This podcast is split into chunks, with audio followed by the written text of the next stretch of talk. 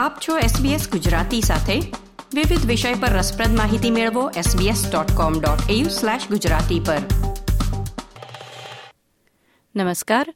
મંગળવાર સત્તરમી ઓક્ટોબર બે હજાર ત્રેવીસના મુખ્ય સમાચાર આપ સાંભળી રહ્યા છો નીતલ દેસાઈ પાસેથી SBS ગુજરાતી પર.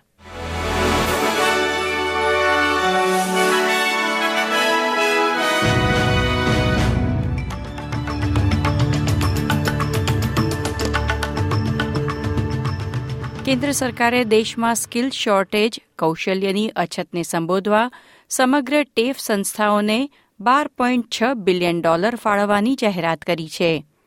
કૌશલ્ય અને પ્રશિક્ષણ મંત્રી બ્રેન્ડન ઓકોનરે જણાવ્યું હતું કે જે સ્કિલ્સની અછત હોય તે કૌશલ્ય ધરાવતા વિદેશીઓને ઓસ્ટ્રેલિયાના વિઝા માટે પ્રાથમિકતા આપવામાં આવે છે અને છેલ્લા બાર મહિનામાં ક્રિટિકલ ઓક્યુપેશન લિસ્ટમાં દેશમાં નોકરીઓની સંખ્યા એકસો ત્રેપનથી વધીને બસો છ્યાસી થઈ ગઈ છે.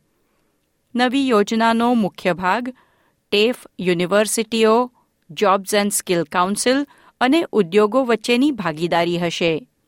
ઉત્પાદન, સ્વચ્છ ઊર્જા, એજ્ડ કેર અને ડિજિટાઇઝેશન જેવા ઉદ્યોગો માટે કુશળ કામદારો પૂરા પાડવા પર ભાર મૂકવામાં આવશે.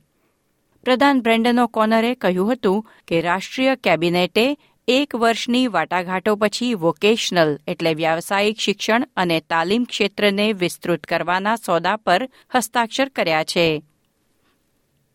સમગ્ર ઓસ્ટ્રેલિયામાં શરણાર્થીઓનું પ્રતિનિધિત્વ કરતી સંસ્થા ધ કેનબેરા રેફ્યુજી કન્વર્જન્સે આજે સત્તરમી ઓક્ટોબરે ફેડરલ સંસદ સામે પ્રદર્શન કર્યું હતું. શરણાર્થીઓના અસ્થાયી વિઝા તથા વિઝા વિનાના શરણાર્થીઓ માટે કાયમી વિઝા મેળવવાની ઝુંબેશ શરૂ કરી છે. તબીબી સલાહ હેઠળ ઔષધીય કેનેબિસ એટલે ગાંજાનું સેવન કરનાર લોકો સુરક્ષિત રીતે વાહન ચલાવી શકે છે કે કેમ, તે જાણવા આજથી વિક્ટોરિયાની સરકારે અઢાર મહિનાની એક ટેસ્ટ માટે કાયદો રજૂ કર્યો છે. છેલ્લા બે વર્ષમાં ડોક્ટર દ્વારા ઔષધીય કેનેબિસ લેવાનું સૂચન કરવામાં આવ્યું હોય તેવા દર્દીઓની સંખ્યામાં સાતસો ટકાનો વધારો થયો છે. સામે વર્તમાન રોડ સાઇડ ડ્રગ ટેસ્ટિંગ માત્ર એટલું ઓળખી શકે કે વ્યક્તિએ ગાંજાનું સેવન કર્યું છે કે નહીં, પરંતુ તે ઔષધીય ગાંજો છે કે માત્ર મનોરંજન માટે સેવન કરવામાં આવ્યું છે તે જાણી શકાતું નથી. તેથી ડોક્ટરની સલાહ હેઠળ ગાંજાનું સેવન કરનાર લોકોને પણ પોલીસ દ્વારા અટકાવવામાં આવે છે. વેસ્ટર્ન ઓસ્ટ્રેલિયાએ રાજ્યમાં બંદૂક માલિકીના કાયદામાં ઐતિહાસિક ફેરફારની જાહેરાત કરી છે. પ્રસ્તાવિત યોજના હેઠળ લાયસન્સ મેળવ્યા બાદ પણ વ્યક્તિ પર હથિયારોની સંખ્યાની મર્યાદા લાદવામાં આવશે અને આમ કરનાર વેસ્ટર્ન ઓસ્ટ્રેલિયા દેશમાં પ્રથમ રાજ્ય બનશે. ખેલ સમાચારોમાં ક્રિકેટ સત્તાવાર રીતે ફરીથી ઓલિમ્પિક રમત બની ગઈ છે.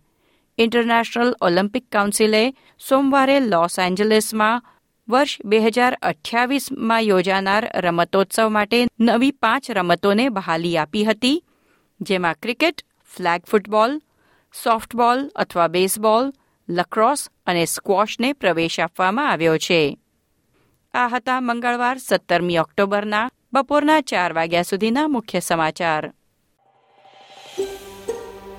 આ પ્રકારની વધુ માહિતી મેળવવા માંગો છો, અમને સાંભળી શકશો Apple podcast Google podcast Spotify કે જ્યાં પણ તમે તમારા પોડકાસ્ટ મેળવતા હોવ.